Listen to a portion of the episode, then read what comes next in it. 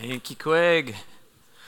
All right, so I pulled my hamstring, and those of you that suspect it was motorcycle related, yes, it was motorcycle related, but you know, back up off of that, all right? So, uh, we're to have a good time this morning. I'm delighted to be with you. If you notice that uh, the back of my leg is wet and gross, I have a bag of formerly frozen peas strapped to my thigh, and it's nothing grosser than condensation oozing down my leg right now, okay? So, everything's fine. It's fine. It's going to be great. However, I am supposed to go to Alaska to salmon fish with a bunch of my friends in two weeks, and it's not certain if I'll get to do that or not. So, two weeks to heal a hamstring. What do you think? Can we do it? I hope so. All right. So, I'm curious have you guys ever experienced a divine appointment? You know what I mean by it when I say that? Like you get up in the morning and uh, you're fully intending to mind your own business but it turns out that God has placed an appointment on your calendar without consulting you. We're, we're going to be in Acts chapter 8 in just a minute, and when we do, we're at the whole thing. I'm telling you, it's a divine appointment, and it's super exciting. I want you to see it. But before we go there, flip to Ephesians chapter 2. I think Ephesians 2:10 is the tidiest snapshot of this concept that we're going to be looking at today. I want you to see it. So in Ephesians 2, verse 10, Paul says this. He says, For we are God's workmanship, created in Christ Jesus for good works, which God prepared beforehand that we should walk in them. Because I think that is a really straightforward description of how God works in our lives. He has created these appointments, these opportunities, these good works that we should do. They might be conversations that we are to have, they might be uh, acts of mercy or acts of courage. There are moments that we are supposed to meet, perhaps with persuasive words, or a sharp challenge, or with gentle compassion. Maybe there's good deeds, but there's specific assignments. It might be that you cross paths with someone that you know or that you don't know. Maybe you're just in the right place at the right time with someone who needs either to come to understand something or they need you to come to understand something. Maybe your mission is first to listen and understand what they've experienced as a bridge to help them experience it themselves and understand it themselves, right? Maybe there's a conversation to be had, an action to perform. But in any case, somebody needs to be engaged, and God hands you the ball.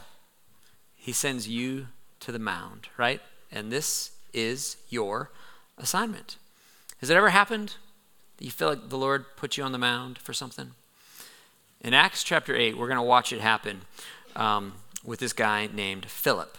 Now, there are three great P's in the book of Acts. The whole first half is about Peter, and the second half of Acts is about Paul. And sandwiched in between them, and this is one little chapter, is this guy, Philip. And Philip gets, he only gets one chapter, but it's a good chapter, right? And in any case, I would be more content to have one chapter in the Bible describing me when I'm at my best, right? Wouldn't that be, wouldn't you love that? In fact, I wonder if you've ever thought if the book of Acts were still being written, would you be in it?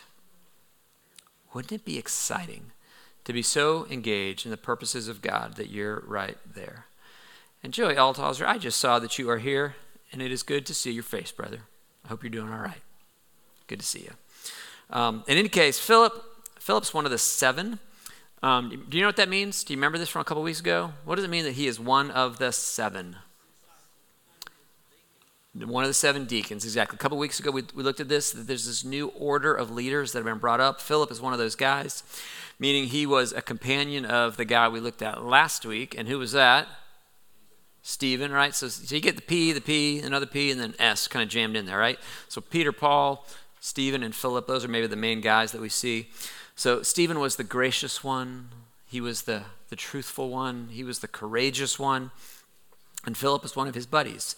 Um, he is, just for the, in the sake interest of clearing up confusion, he's not, however, one of the apostles. Jesus had a disciple that he also had called, whose name was Philip. This is a different guy. All right, so our Philip today is one of the seven, not one of the twelve. He's one of the deacons, not one of the apostles. Um, and like most of the people in the book of Acts, his life is kind of strange. Acts is designed to show us that this is normal Christianity. But normal Christianity, if we're just being honest about it, is weird. Stephen was a strange guy, that Peter is a strange guy, they're all strange guys. And Philip has this odd event here. This one snapshot we have of him. God tells Philip, hey, get up and go down this road. But he doesn't tell him what he's supposed to do when he gets there. And so Philip gets up and goes down the road. And then God says, now go stand over there by that chariot. But he doesn't tell him what to look for. He doesn't tell him what will happen when he gets there. And Philip's like, all right. So he goes and he stands there without knowing why. And I think a lot of us would have a hard time with that. I don't like being told what to do, in particular, if you don't tell me why I'm supposed to do it. But Philip is submissive, he's obedient, and God's what is sufficiently meaningful to him that he doesn't need a why. And I, I, find that a little bit convicting. Maybe you would as well. But when Philip gets where he's told to go, he finally hears something with his own ears, right? And at that point, the voice of God kind of falls silent in this narrative. It's really interesting. Once he's there, God has, God has been very particular. Go here, do this, stand here, listen for that.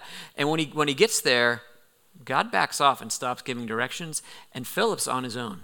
And when he's on his own, he's just paying attention to the circumstances around him, and he figures out exactly what to do. And he finishes the assignment. It's actually kind of beautiful. Without further explicit instruction, it all comes together. And do you know what it is that happens? Do you know what he hears? What's going to happen when he gets there? It's all it's in verse 30. There's a bunch of stuff. We'll unpack it. Go to verse 30. It says, So Philip ran to the Ethiopian eunuch, and he heard him reading Isaiah the prophet. Okay? We'll get to Isaiah in a second, but first to the man. This eunuch is a court official in Ethiopia. What that means is he's not a Jew, first of all, right? He's Ethiopian, he's not non-Jew, but he's in Jerusalem, the text tells us specifically to worship Yahweh. So he's this funny little creature here of he's not a Jew, but he worships the God of the Jews. He's an Ethiopian who somehow has heard about the fact that there is a God in Israel and he's come to worship him, right? This is a perfect assignment for Philip. Based on Philip's name, what would you guess is his nationality? Or what would you guess it's not? He ain't Hebrew, right? Philip is, is, is Greek. And what we see, whenever we see Philip doing stuff, he's always engaging with people who also, like him, aren't Jewish. Earlier up in the chapter, um, he, Luke pointed out that he was sharing the gospel among the Samaritans. Samaritans are this kind of half Jewish, half Jew, half Jew, half Gentile, not well loved by the Jews, and Philip takes the gospel to them. And then later on in this after the story, Philip's going to head to the land of the Philistines, and you can scarcely be less Jewish than to be Philistine, right? I mean, these are like their mortal enemies for all of time. And so it seems that Philip just there's a breadth to his love. He loves moving towards people that do not know the God of Israel, that are themselves not of Israel, like he is not of Israel to tell them about the Jewish Messiah. So he gets there and he hears this Gentile guy, and the dude is reading Isaiah. Okay, again, we're gonna we're gonna back sell. Well, Isaiah's coming, but what what he does first is he does something brilliant. Did you catch what his first step was when he gets there? Look at it again in verse 30. What does he do? Say it again loud. Yes, he asks a question. Right? He asks a question. You guys, we love statements. And of course we do. We're brilliant and we know everything. And so if you would just sit back and be quiet, I could tell you all these things that you need to know, right? We love statements, declarative facts. Jesus loved questions, and he was pretty brilliant too, right? But Jesus engaged people. If, if you read through the Gospels, just make note of how often Jesus uses questions. He says things like, What are you looking for? He asks the question, Who do you say that I am? Who do people say that I am? He asks, Which of these three was a neighbor to the man who fell into the hands of robbers? He asks, Do you want to get well? Jesus asks questions, right? Questions invite engagement, and so Philip asks a question. And the question is Do you understand what you're reading? We just watch yourself. Watch how often do you prefer to grab a statement instead of a question? When do you like to be didactic? Jesus used questions. He also used stories. And I think, I just wonder if we might be more effective in the divine appointments that we are given if we developed our skills to use questions and to use stories like Jesus did. I have a friend, uh, indulge me for a second. Chris Cunningham is his name, and I love Chris. Chris was my first boss when I was on staff with Crusade. Uh, he worked at West Chester University and directed the ministry there. And Chris is a good man and a godly man, and he his his life working on staff with Crusade, our full time job is to share the gospel, do evangelism and discipleship all day long. But it wasn't a job for Chris. He just loves people. And he had a barber named Phil. And he would tell us, he would all the time tell us stories about Phil the barber. And in particular, his approach with Phil is he would sit down and get his hair cut. You know, he's wearing, you know, just a picture of him. He's in the chair and he's wearing that apron thing, and Phil is, you know, buzzing the back of his neck, doing his thing. And Chris would just tell him stories and he would tell him stories about the questions that he was asking college students and the questions that college students were asking him. And every time he get his haircut, he would just have a story about some dialogue that he was having with believing or unbelieving students about Jesus. He would naturally and enthusiastically just relay to Phil these questions. And one day, while Chris was cutting his hair, this is months into this, Phil said to Chris, You know those conversations that you have with college students? Do you think you could have one of those conversations with me? Isn't that beautiful? Chris had created this place of safety. He became a trusted friend, and Phil had his own questions. And he had the courage to ask them because Chris had, had just kind of laid it out in such a warm and welcoming way. All right? That reminds me, back to the text. Take a look at this. The Ethiopian also responds to Philip's question. And he says this He says, How can I understand unless someone explains it to me? So he invited Philip to come up and to sit with him. You guys, that is the dream response, right? That's what you're looking for. That this guy invites him. Proper use, proper use of questions and stories will often create an environment in which people just might ask you a question. And wouldn't that be fun? How delightful. You could have the supreme pleasure of helping someone to discover what God is doing in their life. Because, and I know this might be surprising to you, He is doing things in people's lives all the time. God is intervening in the lives of unbelievers. He is pursuing. And you just might be in a position to help them make sense of what's already happening. God is constantly interacting with people. He's intervening. He's building a story. He's doing stuff. But his long standing pattern is to do things this is weird, but this is how it works. He does things that are confusing. He does things that are unclear. He does things that they do not understand. And then he sends a Christian into their life to help them come to understand. One of the one of the classic and crystal clear examples of this is Nebuchadnezzar. Do you remember in the book of Nebuch- I mean the book of Daniel, there's this guy King Nebuchadnezzar, and Nebuchadnezzar has a dream, right? and the dream is this tree, and everything's terrifying. The tree gets cut down. He doesn't know what it means, but you, you get the impression he kind of has a sneaky suspicion that it might not be good news, and he's afraid, right? Where'd the dream come from, you guys? Who sent the dream? The Lord sent that dream. It wasn't just, it wasn't just him dreaming, dreaming. It was, it was the Lord giving him a message, but it was a message he could not understand.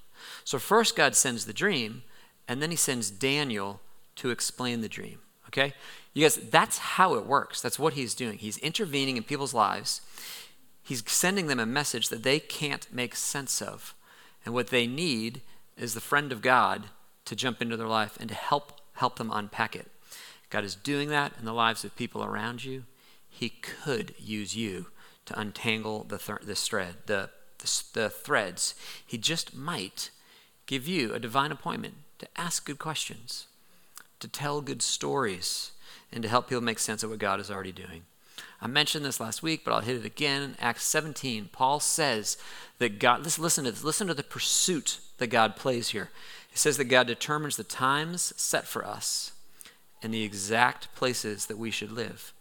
Goes on to say he does this so that men will reach out to him and find him, though he's not far from each one of us. He is doing something, and you can be involved in this great adventure. And I, I don't know, I cannot think of anything more fun than being part of that conversation to help people make sense of what God is already doing in their lives, and in particular in a way that helps them come to know the Savior. If the book of Acts were still being written, would you be in it? You could be. And what could be more fun? All right, so Philip goes on to explain what he's reading. What's the passage that this guy's reading from? Isaiah. Do you know the chapter? It's Isaiah 53. And you guys, Isaiah 53 is one of the most important passages in the entire Old Testament. This is a layup, okay? This is such a setup, okay? Isaiah 53, if you flip back, you don't need to now, you can read it today, but you probably should read it today. Isaiah 53 describes vividly and poetically the death of the Messiah. It is the central passage, probably in the entire scriptures, for the doctrine of penal substitutionary atonement, which I know is kind of a mouthful, but it is the central claim that our badness has been imputed to Christ and Christ's goodness has been imputed to us. That is seen more vividly in Isaiah 53, maybe than any other place. Um, it anticipates the death of God, not only his death, but even his resurrection. If you ever notice, the New Testament sometimes will say, as the scriptures have said, the Messiah would be raised. And you're like, well, where does the scripture say that? Answer, it's Isaiah 53. Isaiah 53 explicitly says the servant would be cut off from the land of the living. He would be assigned a grave. It says that he would be made a guilt offering. Those things are killed. But then it also says that after his suffering, he would see the light of life. I mean, you guys, there's so, it's all in there. Isaiah 53 is an incredibly significant text. And just coincidentally, that happens to be the passage that this guy is reading and that Philip overhears him reading, right? Now, if you go back, and I hope you might, if you go back and you read it, I say it's 53, but it really starts in 52. This, this passage, it's, it's called the servant song. It's the fourth of four servant songs. It goes from Isaiah 52, 13 to 5312. All right, 5213 to 5312. If you go back and you read that, what you'll see is a, it's a very defined unit. It's this poem, and it's five stanzas long. Each stanza has three verses, and it's arranged so that the first and the last stanzas, one and five, correspond to each other. There's a there's a there's a kind of parallelism that exists there. And then the second and fourth are also lined up in parallel. They match each other. And then, so you get the first one's out here, and then it kind of comes into this. And then that central stanza, the middle of the thing, all eyes, every, all the attention is drawn to the center of it. And the very central verse is verse 5. And it says this It says, But he was pierced for our transgressions, he was crushed for our iniquities. Upon him was the chastisement that brought us peace and with his wounds we are healed. And the eunuch's question, but what was the eunuch's question? What is he not certain of? What does he not understand there? Do you remember the question? Who is it? He's asking about this guy. He's saying, Who was pierced for our transgressions? Who was crushed for our iniquities? Upon whom was the chastisement that brought us peace? By whose wounds are we healed? And Philip just tells him. I mean, I'm telling you, this thing is a layup. It was a divine appointment that God had orchestrated and Philip obeyed. It wasn't even a lay, it was an alley. Of the ball's right there. Just tip it in. I mean, it's just right, boom, and he's done. And this guy believes the gospel. And you guys, I, this is where I, I fear that you won't believe me, but God does that way, way, way more than we tend to think. Are you on the lookout do you get up in the morning thinking, you know what, perhaps the Lord has a good work that He prepared in advance for me to do? Maybe there's a conversation. Maybe there's a layup. The, the founder of Campus Crusade is a guy named Bill Bright. And Dr. Bright, I'll tell you, whatever else he got right in his life, this is how he lived. He, everywhere he went, everything he did, he just assumed, hey, there's probably somebody that God wants me to talk to about Jesus today. And endlessly all the time he did. One of my one of my favorite stories we, we would uh, oftentimes we would have retreat or not retreats uh, what do you call it? Like a conference i guess you call it. We go down to daytona beach we go to florida we go to fort lauderdale we go to wherever all the pagan kids are right? And we would have a conference here amidst absolute debauchery okay? And you could you could genuinely question the wisdom of that to a certain extent because we we're dropping all these college students into this just sea of insanity. But we went there because Jesus went where the lost people are, right?